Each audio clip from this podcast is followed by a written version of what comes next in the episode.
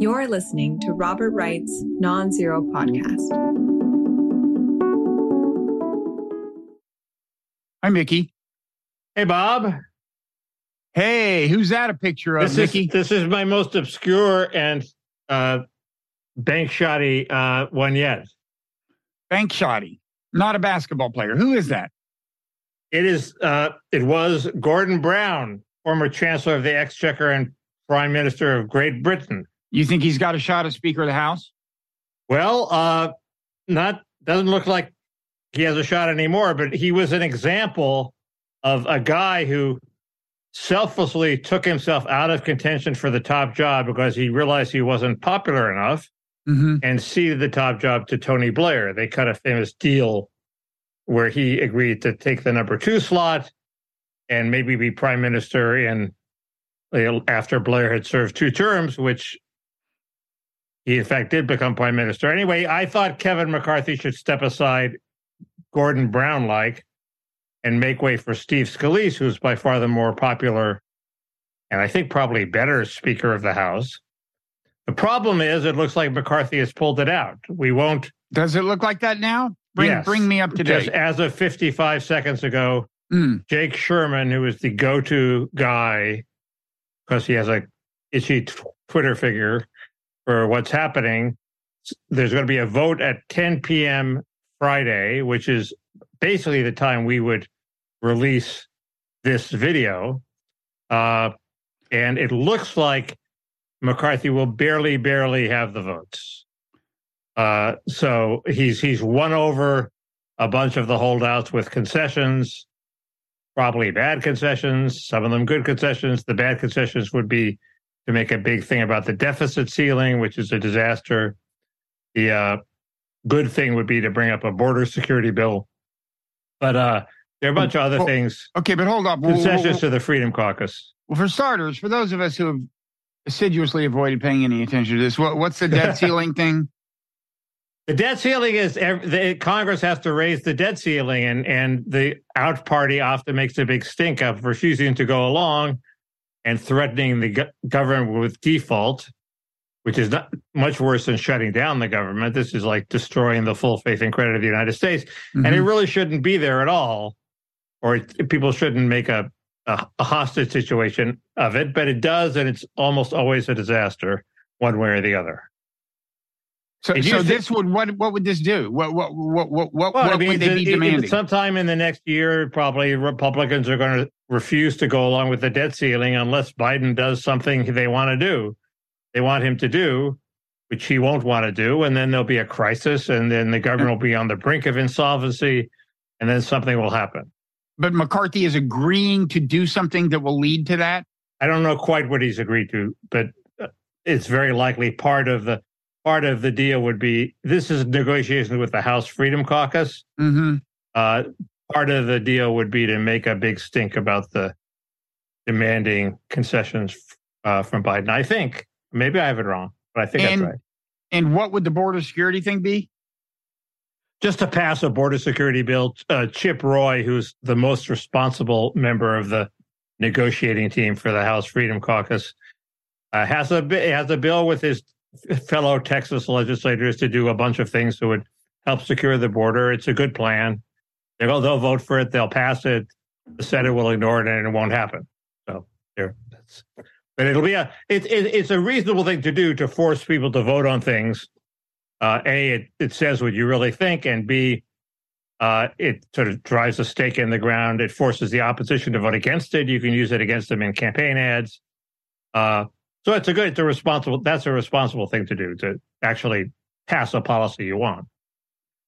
So then what about this this thing where a single member of the House can call for a vote on the speaker? Is that Yeah, a is that a vote of all of Congress or a vote of the Republican caucus? I'm pretty sure it's a vote of all of Congress. The say it's the same vote that uh, is voted on now that they're having now, which means you have to have a majority of those present. So uh, if they're absentees, the majority goes down, but uh, it, it- it means you have to beat the Democrats. But, but is it just a vote? I mean, is it a vote just to depose the speaker? Or do you have to have an alternative to vote for? I, Yeah, I, no, I think I think it's the same thing as now, which is there could be umpteen candidates, and they keep voting Mhm. until somebody gets the majority. So I think maybe they have a maybe they have a vote before then for whether to remove the speaker. That's And- possible. and do you know can a single be a Democrat call for this vote? Uh, I don't think so. Well, that doesn't seem fair. Well, it, it, would be it would be constantly be they'd constantly be calling the vote if that if that was the case. I mean, Well, yeah, but the people demanding the things that McCarthy is giving them don't seem terribly concerned about totally screwing up the world. So that shouldn't that wouldn't stop them. I mean, the, well, the- they have a deal. They have a deal now, so maybe they won't screw up the world until the debt ceiling has to be raised. I mean, basically, I think McCarthy is fine from my purposes because I think his purpose is basically to block anything stupid that the the Democrats might pass, and uh, he should be able to do that. The the the the the wrinkle there that's troubling is the discharge petition, which is if you get a majority, uh, you can force a bill to the floor. So maybe there's a bill like an amnesty bill, for example, that uh, the Democrats united are united in favor of. They only have to break away five Republicans on a discharge position, petition, and in theory, they can get that bill to the floor, where it might well pass. So uh, uh, that's the danger. That's the the biggest hole in my argument that McCarthy is good enough, but the same problem would face Scalise, who would be, I think, better, but he'd still face the discharge petition. So okay. it's it's it, basically McCarthy will do. He's too stupid to do anything really dangerous. He's terrified, obviously, of the right wing of his caucus, so he's not going to sell out on immigration or other things just because he's too scared that the voters will retaliate in primaries. Uh, so the only thing to worry about is this discharge petition. If you assume that his purpose in, is entirely negative to to say no to block things. Uh-huh. Uh, so, I mean, what was this all about? you know, it's like it's like uh even you don't think Well, that the the kind of whatever the debt limit thing will will wind up pushing us over the brink or No, I don't. But but but it it just it just makes Republicans look terrible, and it's it's a it's a case where the crazies on the on the on the right just wind up doing tremendous damage to the party. Keep in mind, a lot of these people obviously are in it for fundraising and attention. Lauren Boebert and Matt Gaetz. Uh, I you know I, I even Chip Roy. I get I get not even Chip Roy. Even uh, Andy Biggs. I get uh, emails from on the hour. I am fighting the fight against Kevin McCarthy. Send me money. Mhm. Well, that provides a tremendous incentive to keep fighting the fight, even if it's destructive to the party. Um, the uh, what was it all about? Was that there was a chance they would blow it, and the Democrats would get five Republicans to nominate their own speaker, who would be some sort of squish like Fred Upton, and uh, the Democrats would, in effect, win the House election too, because they would elect the Speaker of the House, uh, not the Republicans, and that's And happened was- in a couple of state great fear. legislatures. this was your Huh? great this was this was your great fear Right. That was my great fear. And people were because talking then about they would give money to poor people with children uh, uh, poor people with children who don't work. That's what I was worried about. right I'm for and, giving and money to fail poor. to build character I'm for giving money to poor working families, which is what B- Biden keeps talking about. He always ignores the fact that he would also give money to poor non-working families. Mhm. Um. Okay, well, I'm kind of But I glad like I it when skipped it. put I'm kind of that, glad I skipped it. It's it, the whole thing sounds kind of pointless. Just a few people It- showing off.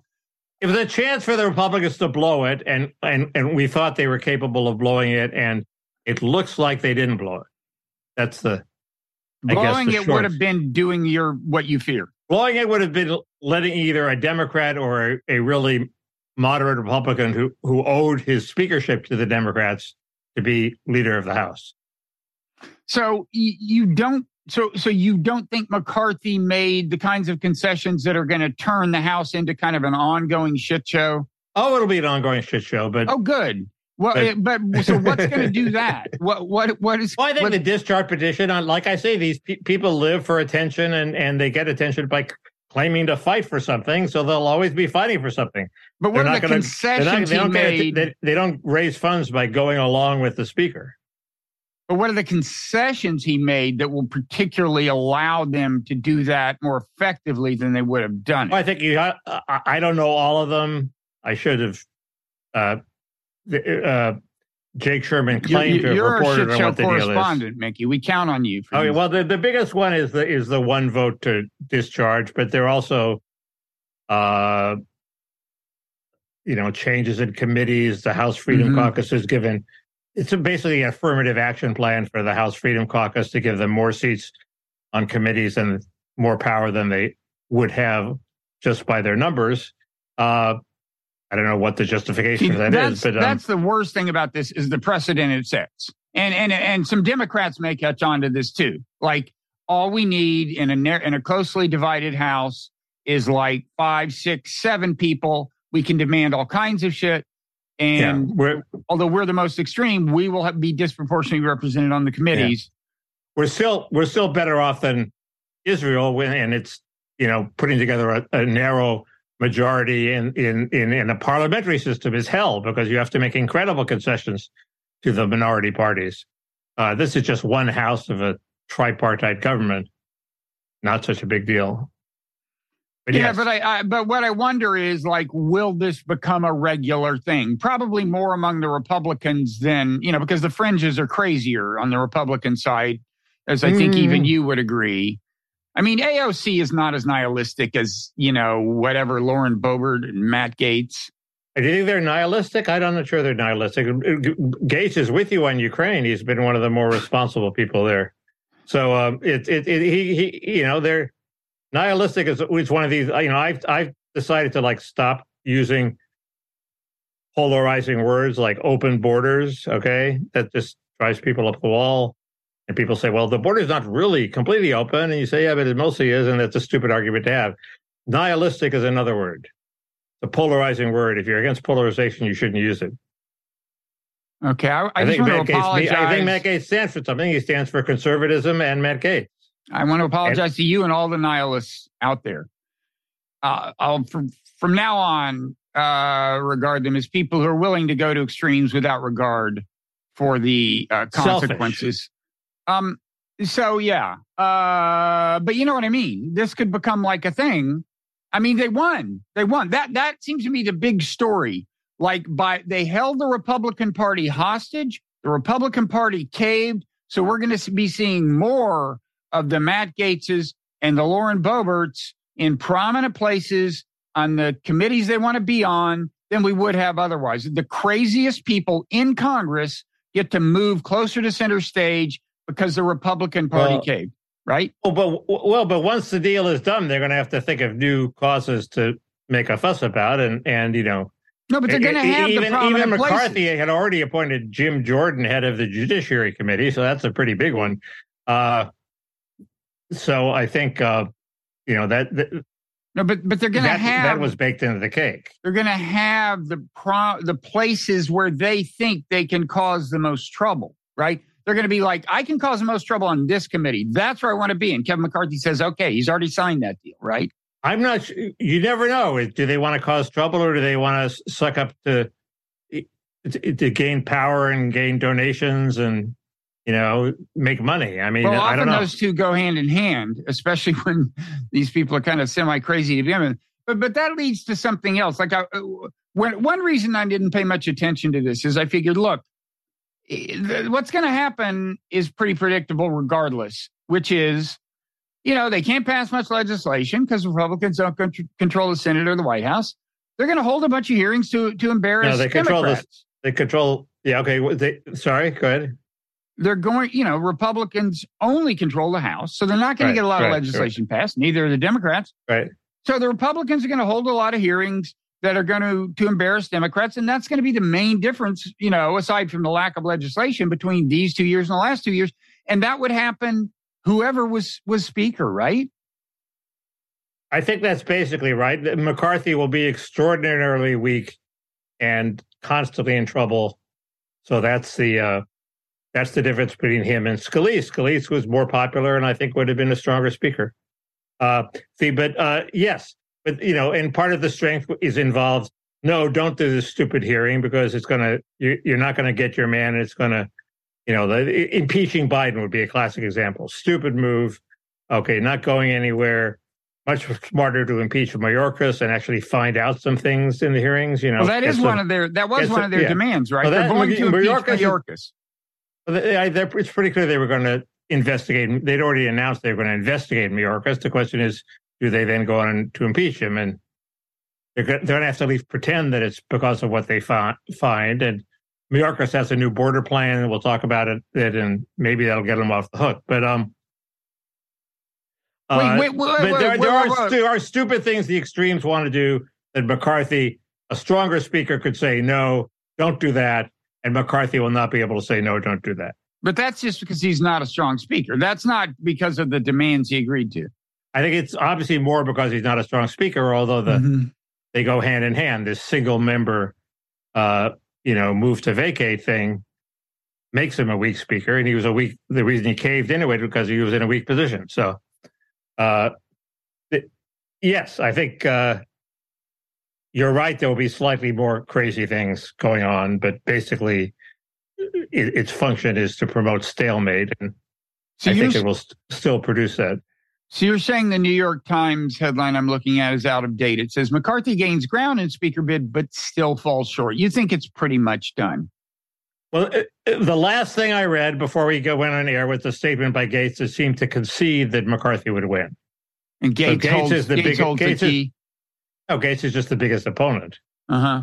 Uh, I- actually, he isn't one of the final four. There, there are four major holdouts, and Biggs and Boebert are two of them. I forget the other ones, and I don't think Gaetz is one of them. But But who knows? but but four alone won't kill him, right? It takes five. Uh, I think that's right. Um, so the other question is the the uh, you know if you had if you had asked me to imagine who the most 20, uh, 20 most extreme House members would be, I would have included Marjorie Taylor Greene, and yet she's not part of this. And, and in fact, she's she's said some. some She's on a respectability about- campaign. yeah, how's She's that working? trying very well. Really?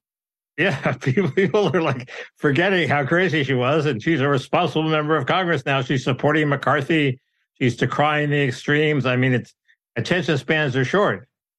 You know, Hmm. I, I think I think this just this just shows, as with Elise Stefanik, people who constantly change their position from going being crazy to establishment to crazy to establishment are sort of more dangerous than the people who are just crazy 100 percent of the time because they make they they'll have power and they'll they're still just as crazy. They'll do anything. So Uh, and she turns out Stefanik to be- and, and she turns out to be crazy. Are part of are of the same stuff. But So she so she's crazy like a fox, and Lauren Boebert is just crazy. that seems to be the dividing line. Yeah. And is there going to be this? Oh, Lauren made there's only one room for one respectable person. I'm going to go raise money and make a name for myself. Right. It's like the bad. It's like the the, the sibling. You know, the bad sibling Right. in the family of Yeah. five. Correct. I'm not going to name names. Uh, the the uh, I come from a family of five siblings. The the um. So uh, wait. So so to switch animal metaphors from fox to cat, will there be like this ongoing cat fight between Lauren Boebert and and, and Marjorie Taylor Greene? And also, should you not I say cat That fight hasn't anymore? Should I materialized yet, say? but that would that would be an interesting prediction to make. should I have said mammal fight? That's the other question. Uh, yes. So that would be great. That would be so entertaining. Like if just Um, every day it was like, I don't think it's Marjorie Taylor Greene's not that important. Uh, uh, uh, Boebert is going to pick a fight with bigger fish than that. huh? Um, the um. Anyway, that Could seems Matt, to be. could Matt Gaetz still get wind up in jail, or is that is that over? He- Isn't he under I think they've pretty much declined to prosecute him. Oh. Yeah. I'm. Uh, I'm not completely sure about that. Okay, so Uh, I, I have the, uh, okay. Now I understand what the next two years is going to be like. What else? What else happened in the world? Uh, Um, the heartwarming story is the apparent recovery of that football player, right? We the apparent recovery of the, yeah, in this in the satirical version, he recovers and then dies because he goes on too many talk shows and is exhausted Mickey, after doing the soon. full Too soon. But Don't it's, jinx it. it's hard. jinx It's weird. There are very few things that everybody feels unanimously about, uh, and that was one of them. Want to know an obscure fact that that I alone can share with you because I haven't heard anybody else make this obscure point? Uh, well, you're a big football. You're an ex-football player, right? No, not an ex-football player. Unless You you, never count- played football. Not well. I played organized football when I was seven years old. After that, I I, I just took the pension.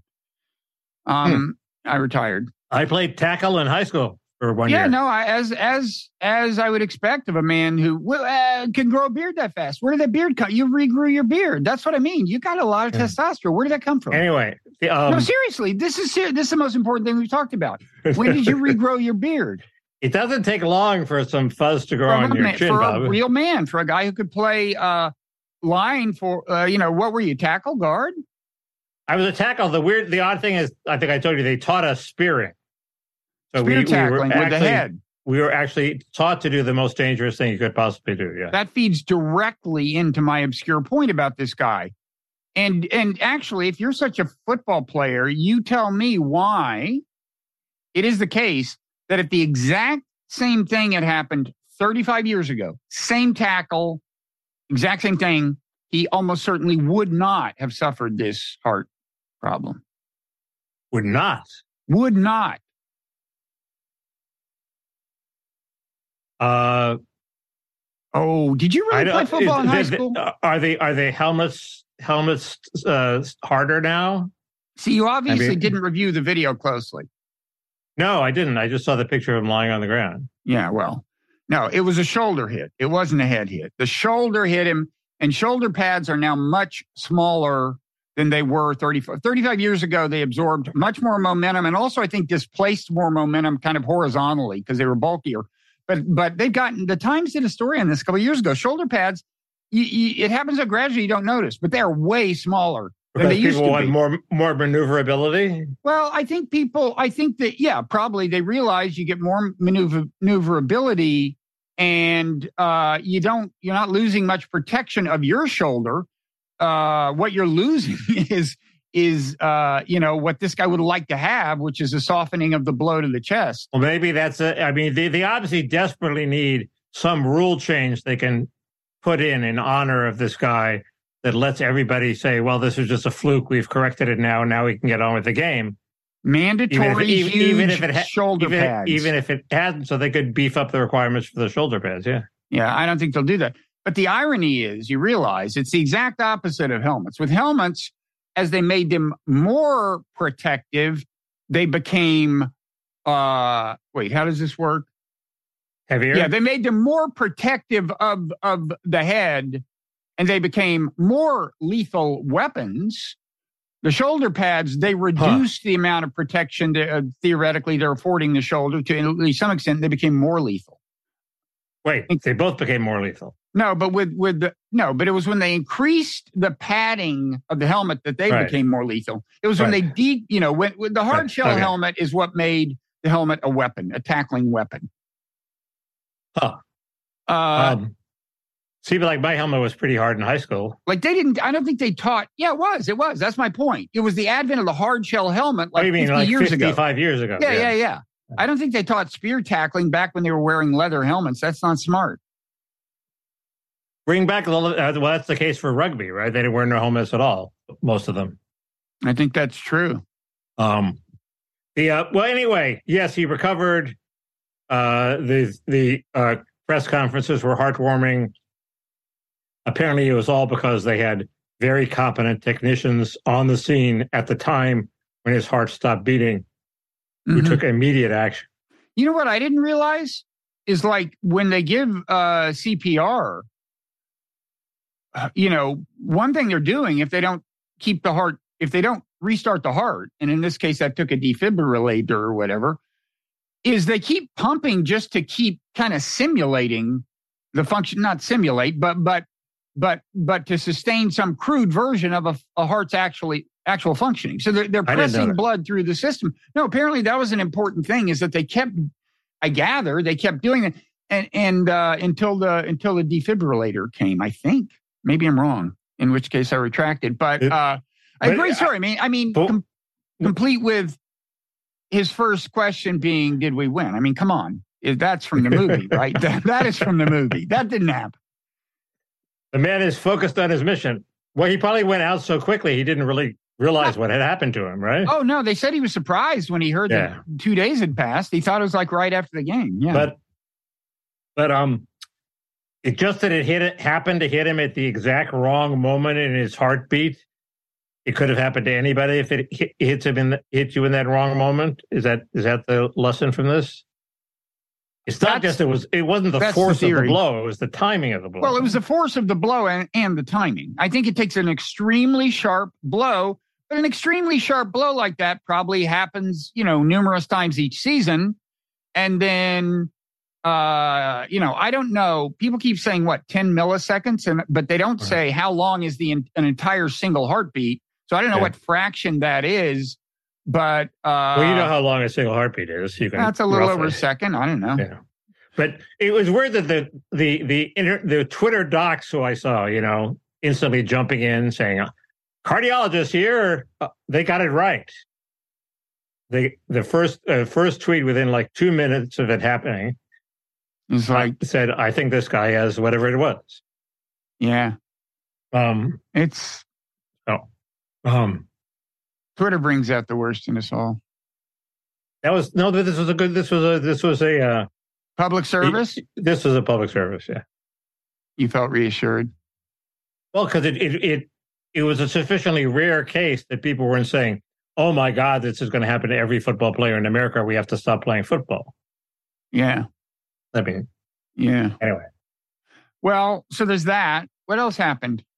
Uh, Uh, you want a quick Ukraine update, or do you have more? uh, there, there's there, there's more, but we can have the quick U- no, go up- ahead. Go ahead. Go well, we have we have Elon Musk on Twitter and Im- the immigration deal. Uh, uh, there, there was an immigration deal. there's immigration, a new immigration plan from Biden. Remember, I, I predicted that Biden imminently about a couple of year ago, years ago or a year ago would move pivot to the center on on immigration in a desperate attempt to to uh, neutralize the one remaining threat to his uh, majority. Yeah. And uh, we did it after the election as opposed to before. Uh, and probably the dirty little secret is it was half prodded by the pleas from these mayors who were inundated, being inundated by illegal immigrants being dumped on them and desperately want federal money and you know and they want to stop to the stop to the the dumping so uh they they force something and maybe uh maybe that's why it happened after the election because the cries from the mayors have become more intense uh but anyway it, i don't know quite what to make of it it's it's uh he he, he What is, basically what is the- the substance of it? What's he? What's okay, the i'm getting into that okay. I, I don't quite have my head around it at the moment. The um the basic rule of thumb is whatever they say, if if if these illegal migrants, many of whom claim asylum, and most of those claims are not uh uh what's the word uh authentic, uh they w- would not win in court. Uh if they keep getting into the country and staying, more people will come because they have cell phones. They phone their aunt back home and say, Hey, I'm in. You should come too. And then the other person comes. If they don't get in, people phone their aunt and say, I didn't get in, and the aunt doesn't come. So it's that's the basic rule. Now, what Biden has done is he's taken four countries uh, Venezuela, Cuba, uh, I forget what the other ones are, who are that are humanitarian that are humanitarian problems. They're dictatorships. People are fleeing them, but not so much that they w- would qualify as refugees El under the asylum one? lares. What? Is El Salvador one? I don't think so. Nicaragua? Haiti is definitely one. Mhm.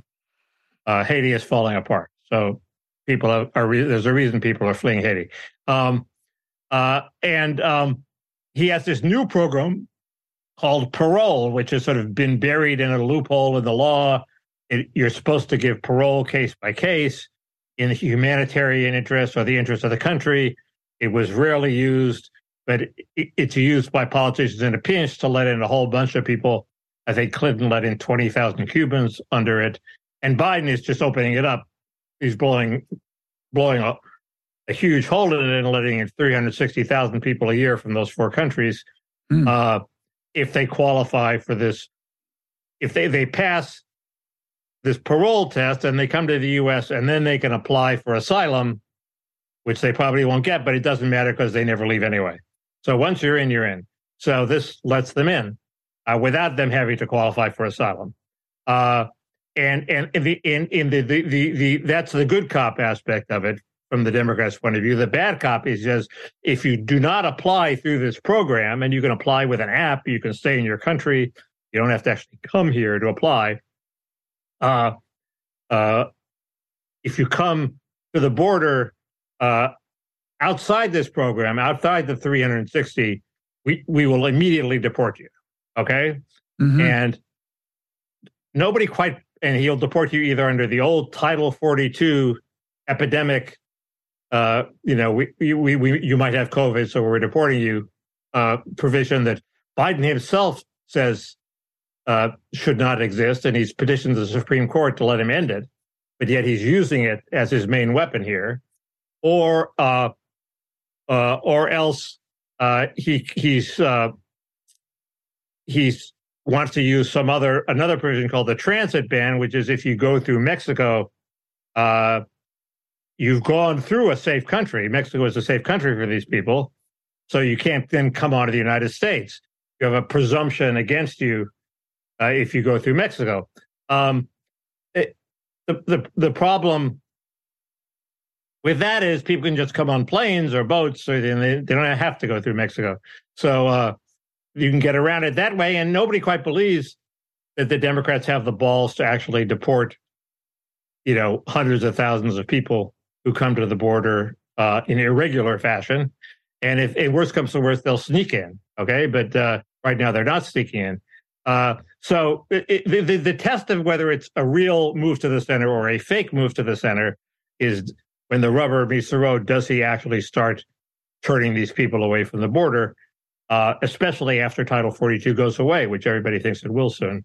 The so, uh, uh, yeah. So that that's why I don't quite know is if it's a uh, if it's a serious move to the center or a not serious move to the center. But it's it's an executive action, so it definitely will at least nominally be implemented. It's it just doesn't depend on. Well, two of the some of the important parts are rules. So, like the transit ban, the thing the thing that says if you go through Mexico, you know, there's a presumption that has to be passed as a rule, which means they have to have notice and comment. It takes months. They think the earliest they could have it would be the end of this year. Uh, so no, they don't. Oh, okay. They don't all take instant uh, instant effect. You know what they could do with some of these countries that might help is like remove the sanctions so that the people would be uh, less impoverished. Venezuela and Cuba, in fact, the two you mentioned. And uh, there was uh, actually, uh, hey, but not Haiti. No, no, they're not. I don't think they're under sanction. But the um, uh, there was a little news on the Venezuela front. You know, the the opposition finally gave up on Juan Guaido. He was he he he was deposed in a palace coup right. within within the opposition. Uh, they finally realized they weren't getting much traction. And meanwhile, I think, you know, slowly uh, people are reconciling themselves to the fact that the government of Venezuela is the government you're going to have to deal with. The Biden administration is still being, you know, reactionary about it and and just inexcusably so. But uh, they did do this little thing with uh, at least this little thing on oil, uh, you know, because they wanted to, to, to exert downward pressure on oil prices, and also Venezuela's neighbors are becoming more accommodating to the the regime as it stands. So. I, I assume that I assume the economy is mismanaged, and there will still be economic refugees from Venezuela, even if we lifted the sanctions. Well, all I know is that lifting sanctions would help. They're definitely hurting. They're hurting there in Cuba and Syria and Iran and all the places that in Afghanistan. You know, we're we're killing people. We're killing a lot of people, and you know because it, it, on the margins it affects things like healthcare, and and in some cases this has been documented, and and it's just completely inexcusable. And uh, you know, it's it, completely inexcusable. It depends how big the margins are. I mean, there's some countries where the margins will be bigger than others. No, I, it I doesn't. Cons- a single. If there, what good is coming out of it? It never. It never succeeds in changing the regime. So what good is coming out of it? It isn't the most important point to make if it only affects a tiny, tiny percentage of the population, and a large percent of the population is affected by the mismanagement of the economy. Then you're you're you're you're grasping at a capillary instead of going for the jugular. Well, how do you want to go for the jugular? This doesn't work. So what's your plan? Sanctions never work. What's your plan? We haven't deposed the My- regimes in Syria or Iran or Cuba. No, my, my plan is my plan is my plan my plan is to century. my plan is to accept the Maduro government. There's no way to overthrow it, right. uh, and and remove sanctions, but don't expect that to to solve the problem, and then you have to deal with the problem. Oh, okay. have to So you are you so have you are in somehow- favor of, of Yep. removing the sanctions. Sure, but you have to have some. You have to have. My point is, you shouldn't. Not the most important Hey, point to be made. The most important point is how to deal with the problem once you've removed the sanctions. Here's an idea. Let's just consider the main function of American government government to be solving American problems and let other countries deal with their shit, especially once we we we realize through extensive documentation that everything we try to change governments either sure, we fails were or makes talking. things worse. We were talking about immigration, which is our problem, and the fact that Venezuelans are coming here, uh, and you know, was there something we could do to help them? And you said uh, end sanctions, and I said if it only uh, solves the problem one percent, that's not. We Oh, well, that, I does- was that doesn't thinking- address the main problem. I was thinking in humanitarian terms. If you save one life and don't make anything worse on any other front, then do it. And that's why it's just completely inexcusable that Jake Sullivan and Tony Blinken are sustaining, you know, the neocon policies they inherited. Um, fair enough. I just, you know, I, I, I, I, this is a, it's a style of argument that I've uh, adopted from you because it's useful, which is, you know, there are a lot of things we can do that would make a marginal uh, improvement, and, and you advocate one advocates for them, but you also want to think about what are the things that would make a major improvement if possible. Uh, I, I That's all. personally think in in the long run, economic engagement tends to be a constructive thing. That's you know that's a whole other argument, but I think that is actually doing something, even aside from the short term ending of the of the deprivation that the sanctions cause. But even even in Cuba is I, I don't know, but my impression is uh, the the Cuban government is is very paranoid about being swamped by American commerce, so they don't really want a whole lot of prosperity, even if the sanctions are removed. They sort of like the sanctions being there. I, I don't know. I was there a few years ago, and there was some degree of opening up. Um, this was before, I guess, uh, Trump kind of clamped back down. So this was, and there was some degree of opening up. And, and in fact, I think we were renting uh, an, a room in an apartment from people in a way that yeah, probably wouldn't have been done before the opening up. Um, you know, some internet was coming. Uh, there were little mom and pop stands where you could buy coffee, which wouldn't have, you know, there was there was stuff happening. There was there was Airbnb. uh I I we didn't go there via Airbnb. It was a functional equivalent, but uh plus great cars. Great cars. Um so the, well, the, the great cars are going to be destroyed by capitalism. that is that will be a casualty. All the 57 Chevys, yes. They'll all be driving Subaru Crosstreks. Yeah. So uh what else? On So- on what what what's going on with Elon? I unfollowed Elon Well- last night and I and I'm feeling great. My, uh, well, Elon's behaving better. He, um, Yeah, he seems to be. That uh, there, he, there, he there, are two, there are two problems with, as, as we talked about with Elon. One is, uh, the Twitter free speech problem, which he claims to solve, and the Twitter tribalism problem, which he said he was exacerbating with his tweets. Mhm. His tweets seem to have calmed down. He did endorse McCarthy for speaker, but that's not exactly a It's bizarre. it's just huge, bizarre. it's bizarre, but it's not a huge polarizing. Now he, he still is trollish in little ways. Like somebody will. What was the substance of the thing? It was some. It was some right wing person saying this and this and this happened to me, and Elon says, "Wow, that sounds bad. Somebody should look into that." And you look, and it's somebody with like eight hundred thousand followers. I mean, that's he does a lot of catering to high, you know, people with a lot of followers. But it's just it's a case where he doesn't know what the he doesn't know what the story is, and he's bringing huge visibility to this person by replying. So I, you know, I still consider him a dick, but he's a less big one. He's um You have to let him have his fun. He's doing good work. No, I don't. I He- don't have to. I can. he- I can dislike that man for the rest of my life. I'm pretty sure I can. I can The, pull this Star, off. the Starlink thing, you don't care about that. That he saved Ukraine. Uh, He saved Ukraine. that was He's nice. exploring space. He's uh, he's accelerated the shift to electric cars by at least ten years. Ah, Uh, that's an exaggeration. I don't think so. Well, first of all, Tesla existed before he showed up. Before he showed up, Yeah, but it wasn't a success. bought it and forced the founders to, in writing, I think, to to to never again say that he wasn't a founder. He he, he forced them to buy into this fake narrative, as I understand it, as They- part they- of the purchase. It was not, that doesn't mean that he didn't make it a success where it was before. Um, we'll, we'll never know. But but my main point is when pe- people say, "Gosh, you know," some people talk as if we never would have discovered electric vehicles. Obviously, venture capital money was going into electric vehicles before Elon Musk showed up, and and you would have you would have seen this basic thing happen.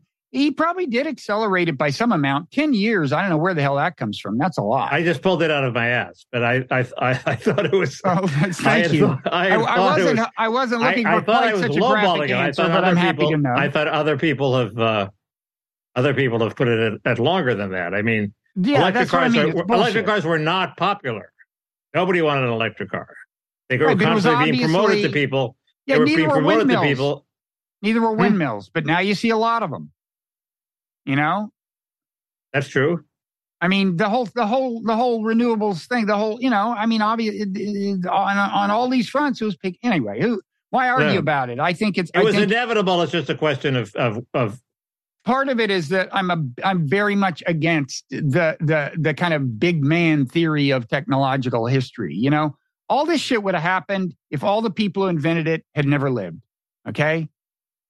Eventually, maybe some of it's slower, but it's like, you know, it's like even even the microchip, major breakthrough, and it happened at a time when you know the world was really already pretty wired for you know you were aware of what happened in in a laboratory across the oceans on. And yet there are two separate people who invented it independently the microchip.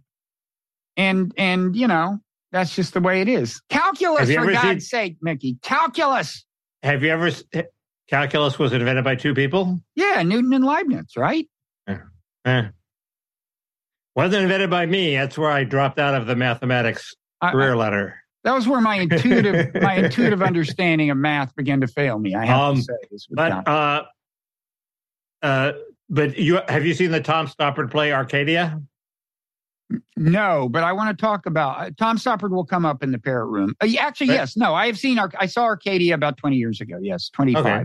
Well, it's about a girl who, like in you know, in in uh, Byron's time, invents chaos theory, and then she dies in a fire, and chaos And we theory takes another hundred years, hundred years to be invented. You know, And we and we have to wait another hundred years for a theory that continues to have no obvious actual value. Well, but it it could have been a play about something that did have an obvious actual value. You're saying Yeah. no, then somebody else would have bothered to invent it. Look, I don't know. May, uh, chaos theory may may have real value. I just haven't heard about it since the best selling book about it 30, Um, 40 years ago. Anyway, it's a great play. But uh, the point is that the, the, the, it- you, can you can imagine situations where things are delayed by at least ten or twenty years if a Ah. bus runs over the right guy. Okay, I'm willing to give Musk years plural on electric vehicles, at least two, probably not more than three. That's my guess. But uh, anyway, as for Twitter, Uh, Uh, anyway, go ahead. no, I mean, he's still, he- he'll never quit being a jerk and a troll, but uh, it's not as bad as it was. I- and I, and, I, and Yeah, I'll tell you, I think he'll find a way to make money out of it. I just think uh, he's not going to make it a better Yeah. thing than it was on I, balance. I, okay, I haven't even got to the news yet. Okay, the news on Twitter is he showed up on the All In podcast, yeah, it's, I, yeah, I know. uh, and he said some troubling and some hard and some useful things. Uh, you know, you uh, know, our uh, our alarm has sounded. It means we've been doing this a little more, uh, uh, at least forty minutes. But go ahead. Uh, First, uh, he, he he one of the things he wanted to uh, he he had called one of the people he banned to apologize, but he was holding fast on Yeah, that was Paul about, Graham. I mean, he, yeah. it's a totally Pluto. Well, it's a guy, totally yeah. oligarchical. He's a very right. oligarchical guy. It's like Paul Graham is this major player in Silicon Valley, and so right. he gets a personal call from Elon Musk. Of course. Yeah, well, there was a little bit of that, but um, he, uh, he one of the things he decried was negative speech, which seemed odd. So we're gonna uh, is he really gonna make the algorithm, uh, you know, uh, downgrade negative speech as opposed to you know, other kinds of speech. That seemed troubling.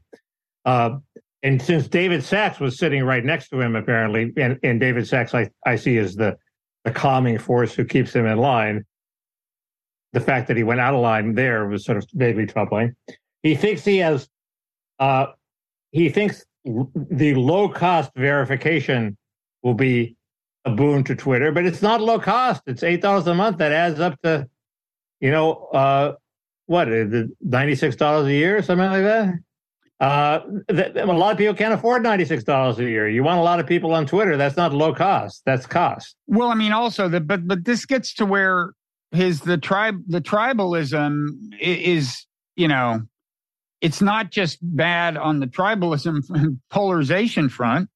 I think it complicates his business model because basically uh, no one left of center is going to want to be seen with a blue check mark they paid for because he's he's you know he is he spent the first two months on Twitter ensuring that he would be hated by people left of center and it would be a, a badge of shame to be seen giving money to him and buying into his whole program. I, I think there will be some people who, who think that, but if he erases all traces of legacy blue checks, so you you know, right now there is a way to find out were you hotshot yep, enough to get a blue check before.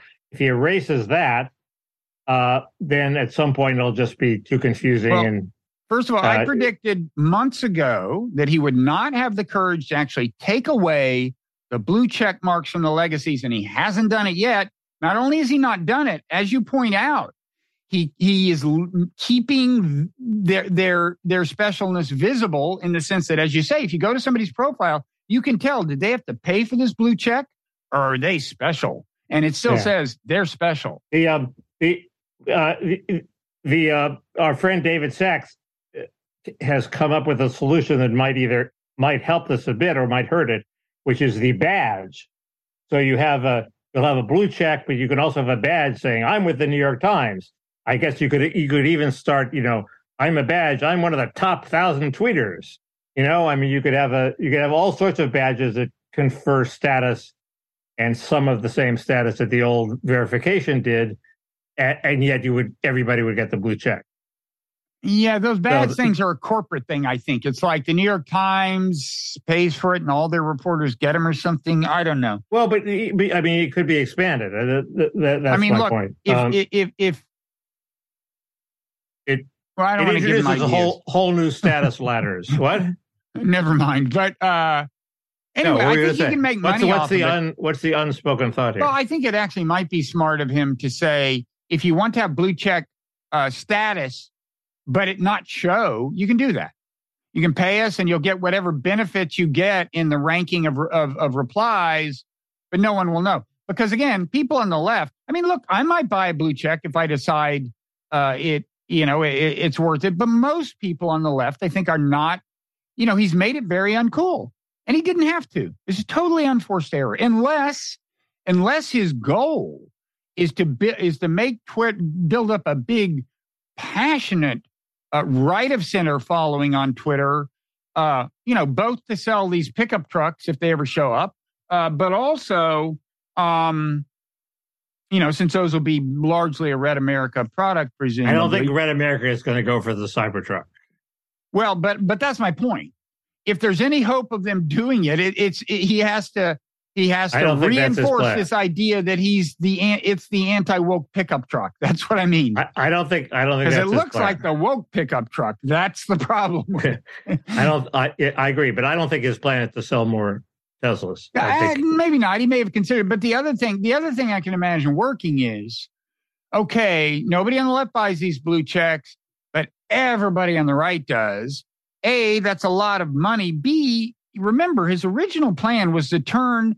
There's a quote where he says he's going to, he kind of implies that he's going to maybe say, did he say it in this interview? In some interview, he's no, it was an earlier interview, I think, where uh, he said, uh, you know, he's going to revive a plan he he uh, wrote up uh, 20 years ago, uh, but never acted on that to create the most, va- as he put it, the most valuable financial institution in the world, or something like that. And he was saying he's going to do that with Twitter. And the basic idea has to be, first of all, that he gets your credit card number and then you start making, doing various things, maybe making purchases, so on. But if he can get the credit card numbers and the passionate support from a, you know, just 10 million people on the right, that's a, you can do a lot with that if they start, you know, banking on Twitter and, and Yeah. buying everything. I, I still think he seriously wants to to have it be a public square of left and right. He, he doesn't hmm. quite he doesn't quite know how to do that, but I think that I don't think his goal is to have a passionate that, that was a, that was a I- nice I, think I, understatement on your I think part. he I think I think he wanted. I, well, we disagree. We, I, I think I think he wanted to get rid of bots, and he, he, you know, one of the things that was clear in the All In podcast is he doesn't think of these ideas himself. He's accepting ideas that are bubbling up from the remnant of the Twitter bureaucracy he still has left. Uh, and he says, "Oh, well, this is an idea. They they want well, let's charge for the badges." And and he says, "Oh, this will make money, and I'll get rid of the bots." So hey, let's do it. I mean, it wasn't Mm-hmm. necessarily it could have been his idea, but it wasn't necessarily his idea. Um, Well- and, with the getting rid of the bots, he the, the the news the interesting news angle was he thinks he says that now that he has these little things on Twitter that tell you how many viewers each tweet has, the views the is New a York- bullshit number, but go ahead. he says that the New York Times numbers for like New York Times correspondents are shockingly low, revealing that the Times has been buying bots to inflate their uh, Now, viewer numbers. Are you sure he meant New York Times correspondents or the official New York Times Twitter feeds? I think I that's don't what he know. meant. I I think don't that's know, what he meant.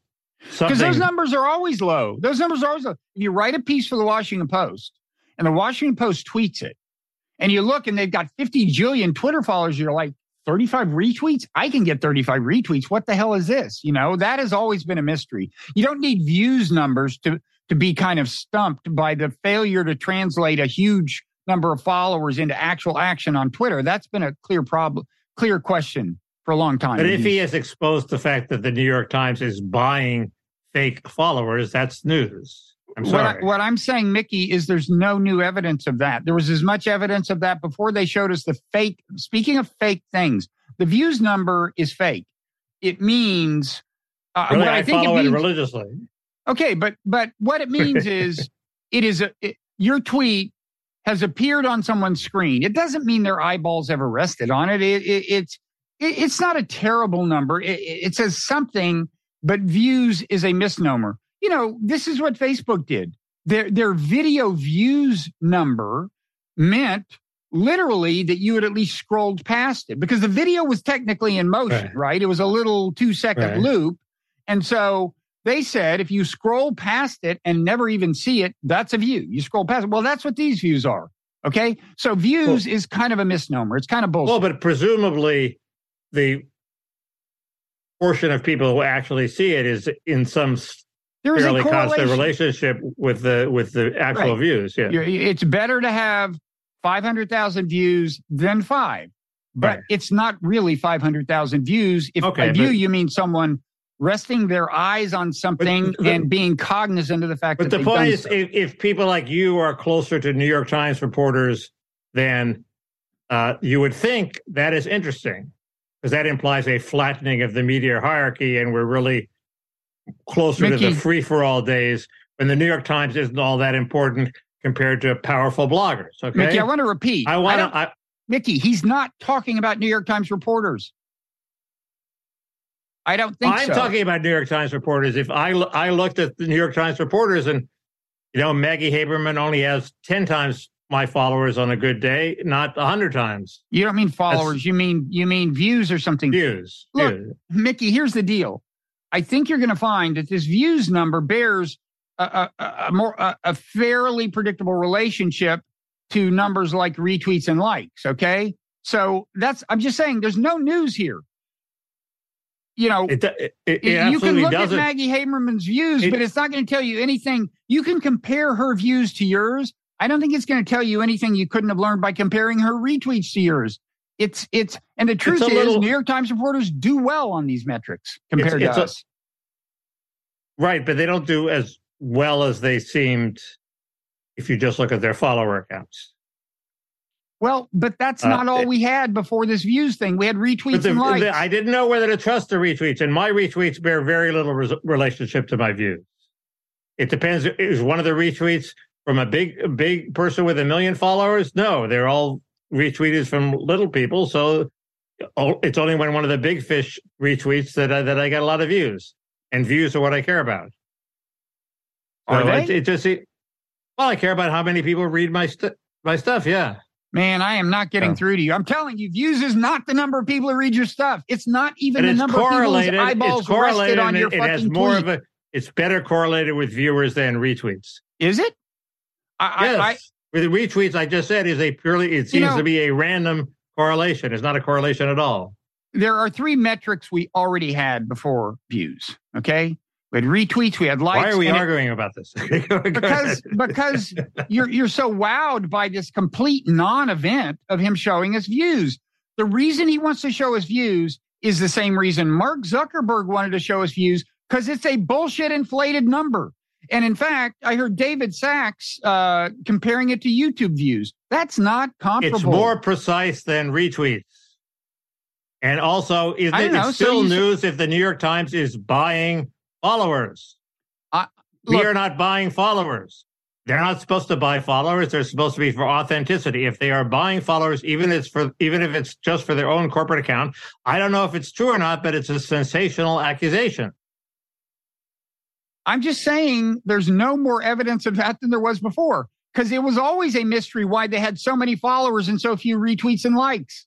Okay. That was always a mystery. It's still a mystery now that we know that they don't have a whole lot of views either. That was predictable based on the number of retweets and likes they had. There's Maybe no Elon Musk was drawing on other evidence, but the head of Twitter is saying, I've eliminated all the bots, and a lot of them came out of New York Times accounts. Okay. Well, that's a That different seems- matter. If that if that's evidence, that eh, that's a different matter.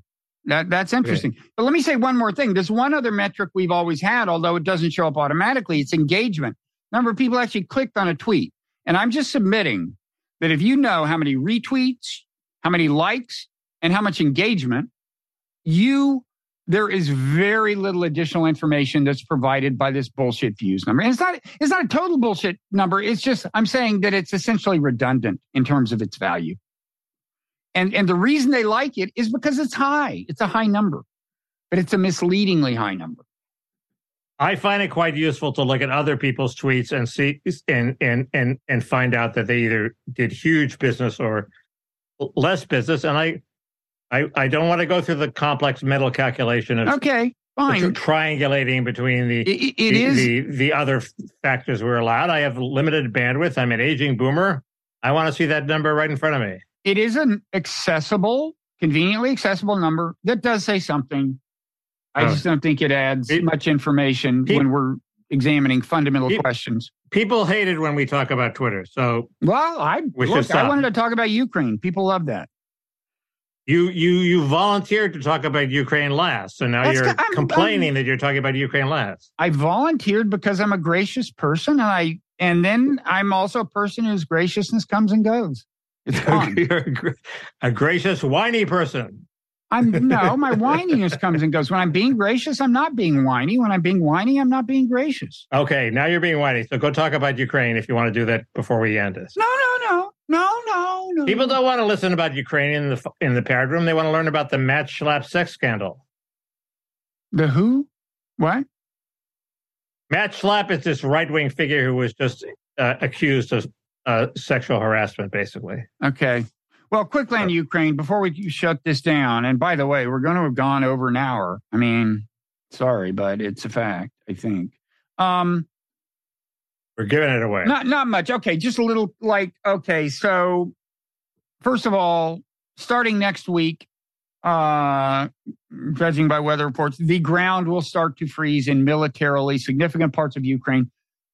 In theory, that permits new kinds of offensive operations because the winter is both preceded and followed by this muddy season that makes it hard to drive anywhere but on a paved road. And if you're confined to paved roads, offense is hard. Um, whether you're going to see much as a result of that, I don't think you're going to see huge sweeping offensives, uh, but you may see more offensive action. Um, also, a non trivial threshold, I think, has been passed in terms of weaponry we are now uh, going to provide Ukraine with Bradley fighting vehicles. They're getting some light tanks uh, from uh, Europe and some other kinds of fighting. Uh, you know, they've gotten some armored vehicles, but uh, I have a sense that that in their minds, at least, this is an important step to the next level, which would be real significant battle tanks from the U.S. and and you know a higher quality battle tank than they've ever gotten. Um, now, I don't think those will be, I doubt those will be usable before the ground thaws out again after winter. So I don't know that they'll be useful. The big, for, the, the big news is the winter is incredibly mild, uh, which means that. You mean because of climate change or? No, it's just been, it's just been, I don't know, it's really, it's hot, very hot for this time of year. And, right. Unseasonably, uh, the, the, yes. Europe doesn't need as much energy. So Putin's attempt to hold Europe up by making them freeze in the dark is failing. And also, it means probably that the ground is going to thaw a lot faster and freeze a lot later than otherwise would have happened. Could so this, could this, well be. This, I mean, it's still going to get pretty damn cold. I mean, it's going to be a tough winter, but uh, it's it's January. It's winter. We've had winter for like a month. Quickly, the other thing is, you know, I, I've been saying for uh, and more than one podcast that I, I, can see a way where the way this war ends is with Ukraine joining NATO because that's what makes it palatable to them to accept uh, significant lost territory.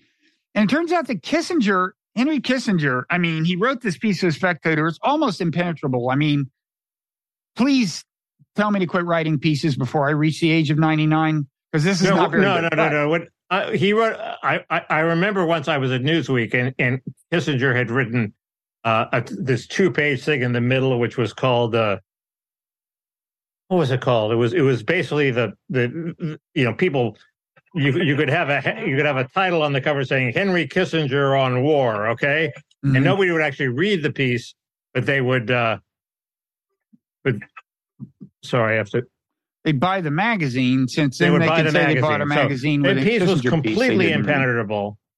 And I found a typo in it, like in the middle of this impenetrable piece that nobody's going to read. And I called up an editor at the middle of the night on Saturday, and they were really pissed off at me. They, we have to correct this typo. Uh, but uh, it, it was explained to me Henry Kissinger knows how to be clear when he wants to be clear. Yeah, well, there's and some he's of that. impenetrable when he wants to be impenetrable. So if he was impenetrable, it's not because he can't write clearly, it's because he didn't want to write clearly. Well, there's some of that in this, but but I think by one reading of whatever the hell it is he's saying, he does mean to be broaching the possibility that Russia hangs on to a lot of their territory, uh, perhaps via referendum or something, and Ukraine joins NATO. So anyway, uh, that's uh, uh, it, it, it, you answered this question last time we talked, and you had a good answer. I just forget what it was. Why isn't if it was if if NATO membership for Ukraine was a problem because it was a red line tripwire for Putin that he he mm. legitimately hated and was paranoid about, why why is it not now still a red line tripwire for Putin that he legitimately is, is, hates? And we it, shouldn't it, do. It, it may be that he wouldn't accept this, but but why might he accept it now or months from now or something? Is you know, if he perceives himself to be in a little bit of a mess, which he, he may well be. And this is not unrelated to the Bradley fighting vehicles, by, by which I mean this like, you know, he does have a lot of manpower, more than more than Ukraine, and he certainly has more in reserve if he can politically sustain further mobilizations. But he knows more about his political situation than I do, and he may be looking around going, you know, this is getting a little politically precarious. I'd rather bring this thing to a close. And and if he perceives that uh, you know, basically the the US is going the West is going to slowly upgrade the weapons support to more or less match his manpower in a way that makes it exceedingly hard for him to make significant additional gains of ground, he's going to say, well, I guess I'm just as well off uh, bringing this to a close. What's the price for doing that? And if the price is that Ukraine's in, I mean, first of all, he's not going to sign something that says Ukraine joins NATO. He would sign something that says Ukraine is free to, uh, you know, choose its alliances or something. But why would he do that? Um, again, because he's in a little bit of a mess. He screwed up. He miscalculated. But, and, and, um, and he can say to his people, look, we've we've now got significant chunks of these Russian speaking parts of Ukraine where in his telling these people were being tormented and killed. Uh, right, uh, by, and, and, and, now now and, and, now Ukraine is part of an, an aggressive NATO that will, on its first opportunity, seize back these disputed territories, and is a threat to the very existence of the Russian state. I don't see how he portrays Ukraine joining NATO as in any way a Russian victory. It's a disaster uh, by his own lights. Uh, I, I, think what you have to do is come up with some creative way for them to join NATO without joining NATO. In other words, uh, you know, they they we have some sort of defensive pack. We give them weapons. Uh, they're not offensive weapons. They don't get the offensive weapons that other NATO members get. I mean, these are diplomats. That's their job to come up with some intermediate solution that offers Ukraine the protection it needs without provo- pro- without provoking Putin. Surely you can do that. That's what you should be advocating, I think. Yeah, but then you got to ask. Uh, you know, the, the other half of the problem is you got to convince Ukraine to settle for losing a whole lot of territory. That's a political problem for their leadership. That limits how far you can go in the direction you're describing. Yeah, well, have, right. It's a it's a problem that you, Zelensky will have to deal with it. Deal with. I mean, well, why know. won't why won't Putin just have to deal with the with the problem of them joining NATO? I mean, I mean, you know. Anyway, we, well, you we, you, you want to get you want to get them both to be able to deal with the problems and sign the peace deal, and I'm saying yours leans a little too hard on Putin and not enough on Zelensky. Well, it all depends on how much trouble uh, Putin feels he's in. We have no idea how much that is or how much that will be. And and on Zelensky's side, it depends partly on how heavily we lean on him. We have real leverage with Zelensky. We can we can you know. Yeah, that extent, supports that supports my argument. If we can lean on Zelensky, let's lean on him. He doesn't have to be a full fledged member of we NATO. He can be a half him, member but, of NATO. But we're, I mean, two things. We're making it pretty hard on him if if he doesn't have that. Uh, and and again, I'm not, I'm I'm not even advocating anything. I'm just saying the way I see. If there's a way this war ends anytime soon, I think it involves uh, probably NATO membership. But um, the other thing is, you know, Biden himself uh, faces, by his lights at least, uh, real domestic political pressure on this front. And if and that's the leverage Zelensky has. Is if Zelensky, you know, wants to make a big stink about Biden having deserted him, Biden perceives that to be a political problem for him. So wait, Biden, not Putin. Biden perceives Biden. Biden. Biden perceives that there's a popular demand for support for Ukraine. Biden is the blob. Biden's administration is full of the blob. He's Biden, not that stupid. Biden? Yeah, there's a vast demand among Amer- Americans to pursue the war in Ukraine. I don't think so. Uh, there are significant constituencies. There's first of all, there's an actual yeah, Ukraine five lobby. Zip codes.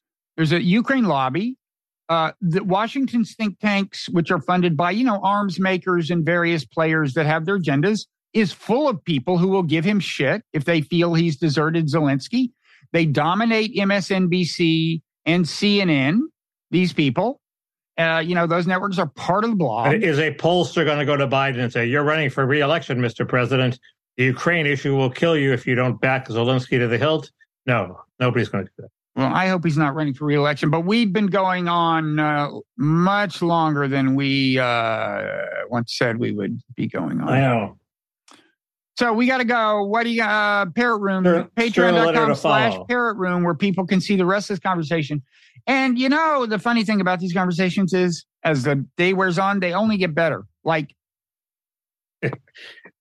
if you like this one enough to stick with us this long, boy, you're going to love the rest of it in the Parrot Room. Uh, oh, um, also, you know, I, I taped the conversation on this Ukraine stuff since you wouldn't let me talk about it until the end, but that's okay. It's fine, really. Uh, I should say that I taped a conversation with Fred Kaplan, Slate columnist, on all this stuff. It was epic, two hour debate. Uh, I yeah. ended it by, you know, more or less accusing him of being a member of the blob. which he denies. But uh, that will go up next week. But paid subscribers to the Nonzero newsletter can listen to it right now or watch it right now. So you say I'll go last, and then you get mad at me for going first. Okay. Um, Seems like bad faith.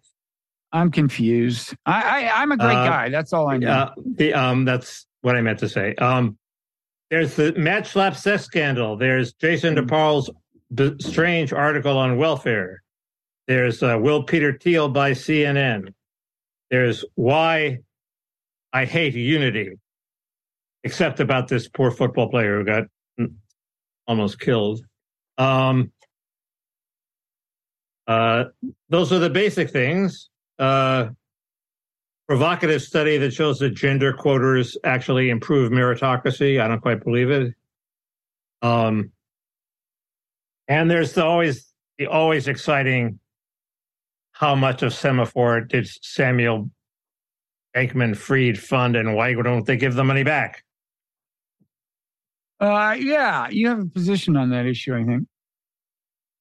Uh, Um, my position is it's not small. That's a parrot, folks, and you get a lot more of that in the parrot room. Did you actually hear the parrot? Yeah. Okay, that's That's a, progress. that's a breakthrough. Um, so let's see. Oh, speaking of SBF, there's a uh, there's an SBF AIPAC connection that I want to say about 15 seconds worth of stuff about because that's really that's actually That's more than I know.